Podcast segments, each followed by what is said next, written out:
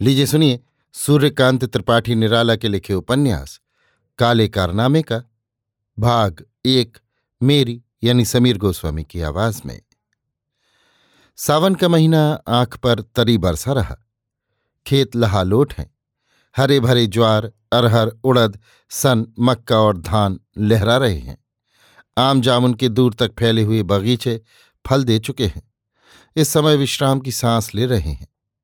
चिड़ियों के पर भीगे हुए हैं। फड़फड़ाकर पानी झाड़ लेती हैं और मधुर मधुर चहकती हुई इस पेड़ से उस पेड़ पर उड़ जाती हैं। नीचे टिड्डे जैसे कीड़ों पर नज़र रखती हुई बुलबुल, गलार, पिड़की, रुकमिन, सतभैये, कोयल, पपीहा, कबूतर और बरसात की बगले की जात वाली अनेक प्रकार की चिड़ियाँ तालाब के किनारे के ऊँचे पीपल और इमली के पेड़ पर बसेरा लिए हुए। ताल पर सिंघाड़े की बेल फैलती हुई लड़के अखाड़े कूदते हुए औरतें कामकाज से घर और बाहर आती जाती हुई। गाँव में चहल पहल हिंडोले पड़े हुए, लड़कियाँ झूलती हुई, कजली, सावन, बारहमासी गाती हुई। मर्द रात को रोज होते हुए आल्हे की कड़ियाँ गाते, कंधे पर लठ रखे, तंबाकू ठोंकते हुए आते जाते हुए। गलियारे में पानी भरा हुआ, मेड़ के ऊपर से लोगों की निकली हुई पगडंडी, वो भी पानी बरस जाने से बिछलहर। कुएँ पर पनिहारिनों का जमघट जमींदार राम राखन के पक्के मकान से खेत, बाग और पेड़ आदि के दृश्य दिखते हैं। गाँव के उत्तरी निकास पर खासा अच्छा पक्का मकान। घर में लोगों की खासी अच्छी संख्या।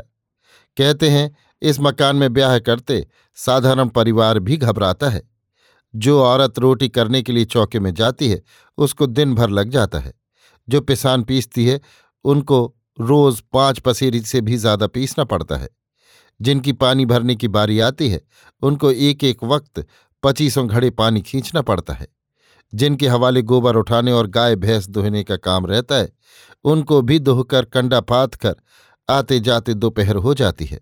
दो नौकर कुट्टी काटने और चारा पानी करने से फुर्सत नहीं पाते। लड़के चरवाहे बागों में ढोर ले जाने वाले अलग हैं। घर भर गजी गाढ़े से रहते हैं, मगर गाँव में इज़्ज़त है।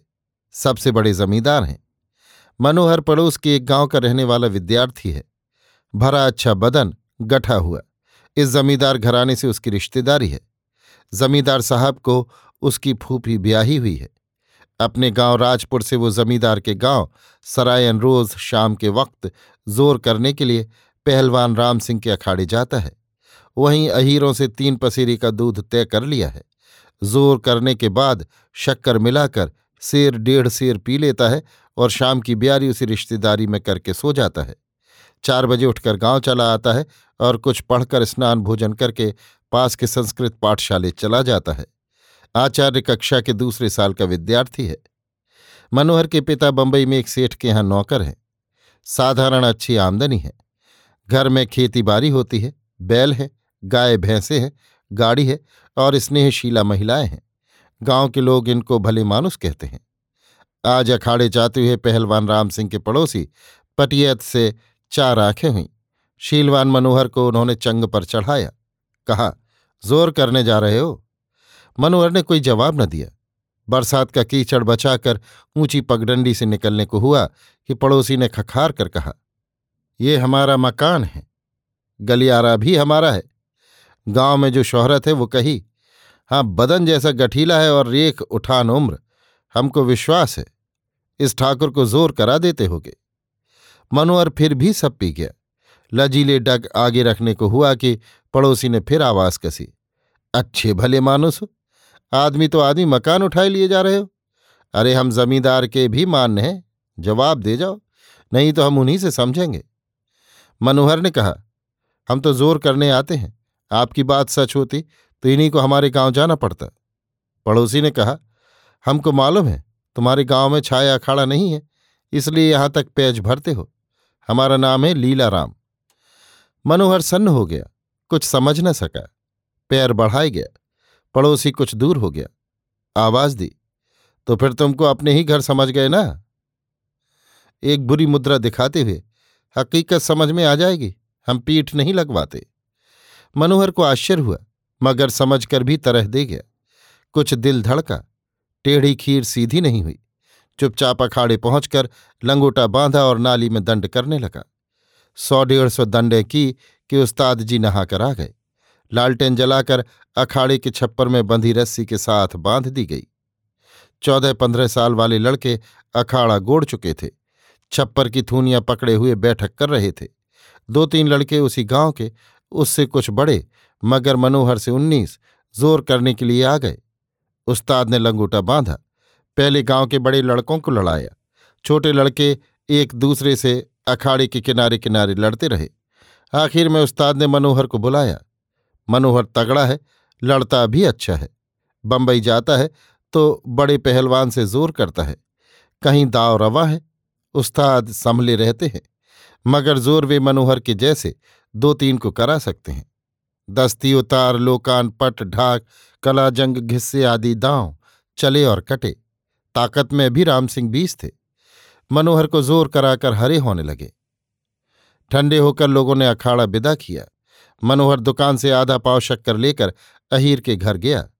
दुपट्टे में शक्कर रखकर दूसरे लोटे में दूध छान लिया और वहीं बैठे बैठे पी गया। फिर रोज की तरह अहीर से पानी मंगवाकर दोनों लोटे धोकर दे दिए और जमींदार की हवेली के सामने पीपल के तले वाले चबूतरे पर बैठकर पुरवैया के झोंके लेता रहा। अब तक रात एक पहर हो आई थी। मनोहर को यहाँ कुश्ती के लिए आते अभी बहुत दिन नहीं हुए। माजरा ये है कि वो बंबई में पिता के पास रह रहा था। संस्कृत वहीं पढ़ता था, मगर खाने पीने का आराम रहने पर भी बंबई का पानी उसको उतना अच्छा नहीं लगा। घर वाले साल छह महीने के लिए बंबई रह आते थे। मगर दिल घर पर ही लगा रहता था। मनोहर का गाँव ऐसी जगह है, जहाँ से कस्बे की संस्कृत पाठशाला नज़दीक है। घर में रहने का भी सुभीता है, इसलिए उसके पिता ने और घरवालों ने उसका घर रहना ही अच्छा समझा। राम सिंह से उसकी मुलाकात यों हुई कि निर्वाह के लिए राम सिंह कपड़े की दुकान करते थे। कस्बे के बाज़ार गाड़ी पर लाद कर कपड़े ले गए थे। गाँव के जमींदार के लड़के मनराखन ने कुश्ती के शौकीन मनोहर से दूर से राम सिंह को दिखाते हुए कहा अपने यहाँ के ये सबसे अच्छे पहलवान हैं। ज़ोर करना चाहो तो इनसे बातचीत कर लो। फिर हम भी अच्छी तरह दाव पेंच सिखाने के लिए कह देंगे। हमारे रिश्तेदार होते हैं। मनोहर सीधे स्वभाव का रेख उठान युवक, राम सिंह के पास मुस्कुराता हुआ गया और ज़ोर करने की बातचीत छेड़ी। सुनकर राम सिंह देखते रहे और तोल कर कहा, अच्छी बात है, आया करो। इसके बाद मनराखन एकांत में मिला और अपनी जमींदारी का राज कहकर जैसे अपनी रक्षणशीलता राम सिंह को दी। राम सिंह ने मुस्कुराकर राज लेते हुए कहा, अच्छी बात है, मगर हमारे गाँव का हिसाब है। मनराखन ने कहा, आप लोगों का हिसाब ठाकरों के सिवा दूसरे जमींदार क्या लेंगे? देख लिया जाएगा, आसामी मोटा है। जमींदार की निगाह न रही तो किसी रोज सर हो सकता है। यों सर किए रहिए। राम सिंह का राज गाँव में एक पड़ोसी जमींदार के यहाँ था, मगर गाँव भर के छोटे जमींदारों का राज मनोहर के रिश्तेदारों के यहाँ रहता था। सरकारी मालगुजारी इन्हीं की सबसे ज़्यादा थी। मनोहर के आने पर पहले पहल किसी ने कोई छेड़छाड़ नहीं की। जैसे कुछ होता हुआ भी न हो रहा हो। दो एक रोज बाद बातों ही बातों में राम सिंह ने अपने राज का इजहार किया। दूसरे जमींदार का माथा ठनका। उसने कहा, तुम हमराज हो। किसी को जो तुम्हारा रिश्तेदार नहीं, अगर लो तो हमसे पूछ कर क्योंकि ऐसा ही सरकार और जमींदार का कायदा है। जिस गाँव के ये हैं वहाँ का जमींदार जिम्मेवार होगा। रात आठ नौ बजे के बाद जब ये आपके यहाँ से चले जाते हैं, तब कहाँ जाते हैं, क्या करते हैं, किसी को नहीं मालूम। अगर कोई चोरी डाका हो जाए तो क्या तुम इसके जिम्मेदार होगे? राम सिंह ने कहा, यहाँ वो जो तुमसे भी बड़े जमींदार हैं, इनके रिश्तेदार हैं, वहीं रात को रहते हैं, सवेरे गाँव जाते हैं। हमको इतना ही मालूम है, इनके गाँव के जमींदार हमारे रिश्तेदार हैं। राज हमारा ठाकुरों का सिर चढ़कर बातचीत की तो हज़ारों घोड़े मुतवावेंगे। इस तरह बातचीत बढ़ते बढ़ते बढ़ गई और गाँव भर में तरह तरह का रंग चढ़ने और उतरने लगा। मनोहर के रिश्तेदार ने गंभीर होकर सुन लिया। लोगों की सलाह उनको पसंद आई। राम सिंह चने होकर भाड़ कैसे फोड़ सकते हैं? उनके जमींदार की ये शिकायत उनको सही मालूम हुई। उन्होंने मतलब बैठा लिया कि किस रास्ते गुजरा जाए। गाँव के मामले में राम सिंह की मदद दूसरे गाँव से कैसे पहुँच सकती है? मनोहर चबूतरे पर बैठा हवा ले रहा था। हवेली की चौपाल से चबूतरा देख पड़ता है। जमींदार मनोहर के फूफा साहब उठकर चले। मनोहर के पास आकर बैठे। पहले मन लेते रहे, बहलाते रहे। ये मालूम होने पर कि मनोहर सच्चा है और राम सिंह को उस्ताद की निगाह से देखता है, उन्होंने कहा, बच्चा, देहात का हिसाब किताब तुमको कम मालूम है। जमी का जाल बिछा है। जो जमी तुम्हारी नहीं, उस पर पैर रखने का भी हक तुमको नहीं। सरकार को एक जवाब जमींदार के अंदर के किसी कारनामे के लिए देना पड़ता है। तुम जिस गाँव से आए हो, तुम्हारे साथ उस गाँव का राज भी आता होगा। उस गाँव के जमींदार का राज, इस गाँव का जमींदार रियाया की हैसियत से न लेगा। जो तुम्हारे पहलवान हैं, वो तुम्हारे नौकर नहीं।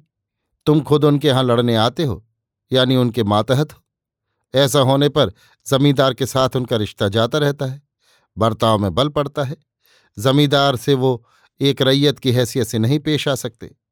रैयत के तौर पर वो तुमको पेश करते हैं, लेकिन जमींदार तुमको नहीं ले सकता, क्योंकि तुम्हारे साथ हमारा हिसाब है और हम जमींदार की तोहिन होने से हर तरह बचाएँगे। गर्ज ये है कि हमारे रिश्तेदार की हैसियत से तुम वहाँ जा सकते हो, मगर यहाँ के जमींदार के आदमी बनकर। कल अपने जमींदार से कहकर आना कि हम उनके आदमी हैं, हमारा नाम लेकर, तब तुम्हारी समझ में बात आ जाएगी।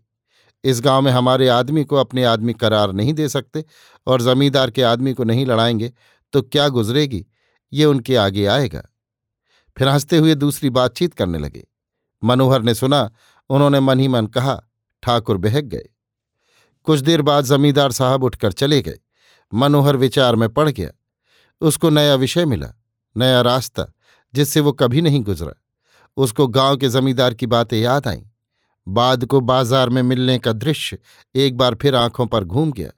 हकीकत बड़ी भयावनी लगने लगी। हाथ पैर ढीले हो चले। उसने कभी नहीं सोचा, जमींदार की जात ब्रह्म राक्षस से बढ़कर है, जिससे पीछा कभी नहीं छूटता। क्षण भर में उसके मन की दशा बदल गई।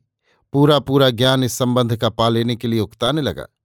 इतनी भाप भर गई कि दूसरे ही दिन बंबई रवाना हो जाने की सोचने लगा। कुछ देर बाद एक आदमी बुलाने के लिए आया। मनोहर खाना खाने चला। घर के गैर लोगों को बाहर निकालकर उसकी फूफी आज खुद थाली परोसकर बैठी। मनोहर हाथ पैर धोकर कुल्ले करके थाली पर बैठा। उसकी फूफी ने मुस्कुराकर कहा, क्यों रे, तू पागल है? तुझके यहाँ लड़ना था तो हमसे कहता। राम सिंह आँखें क्या चढ़ाने लगा? ले देकर एक जोड़ी बैल, एक गाड़ी और एक दो गांठ कपड़ा। जैसा कहा, कल वैसा कर। अभी तक हम लोग चुप थे। लड़का है, खिलवाड़ है। कल सही हाल मालूम हो जाएगा। इसके बाद जब यहाँ से जाएगा, गाँव के डांड तक हमारा राज, उधर उनका। मनोहर को सारी रात बेचैनी रही। पड़ा तारे गिनता रहा। बहुत दूर तक अक्ल चलती नहीं थी। फिर भी ज़मीन आसमान के कुलावे मिलाता रहा। जब ठंडी हवा लगती थी, सोचता था, दुनिया में लोग एक दूसरे से इस तरह क्यों नहीं मिलते कि छोटे बड़े का भेदभाव भूल जाए? एक दूसरे के गले लगे दोस्त हों। गर्दन नापने वाले दुश्मन नहीं। माजरा जैसा रंग पकड़ रहा है, आखिर तक किसी की जान से गुजर कर रहेगा। लेटे कुछ देर हुई कि एक नौकर आया। उसने कहा, गाँव में किसी चिड़िया को ये हाल ना मालूम हो। जमींदार से कहे आना, दूसरे गाँव का हमारा राज हमारे रिश्तेदार के यहाँ है। यहाँ मालिक के छोटे भाई आपसे मिलेंगे। जैसा जैसा कहें करते जाइएगा। ये कहकर वो चला गया। मनोहर फिर करवटें बदलने लगा। पुरवाई के झोंके कभी कभी झाड़ियों की खुशबू से लदे मस्त करते हुए आने लगे। आल्हा की धुन सुन पड़ने लगी। साथ ही ढोलक बज रही थी। कुछ देर बाद मनोहर अपनी उधेड़ बुन में आ गया, जैसे भूल भुलैयों में पड़ गया हो। निकलने का रास्ता ना पा रहा हो। जी उकताने लगा। आँखों पर रात पार हो गई। पौ फटने की सूरत नज़र आई। वो उठकर गाँव को चला। अभी आप सुन रहे थे?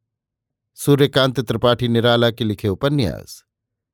काले कारनामे का भाग एक, मेरी यानी समीर गोस्वामी की आवाज़ में।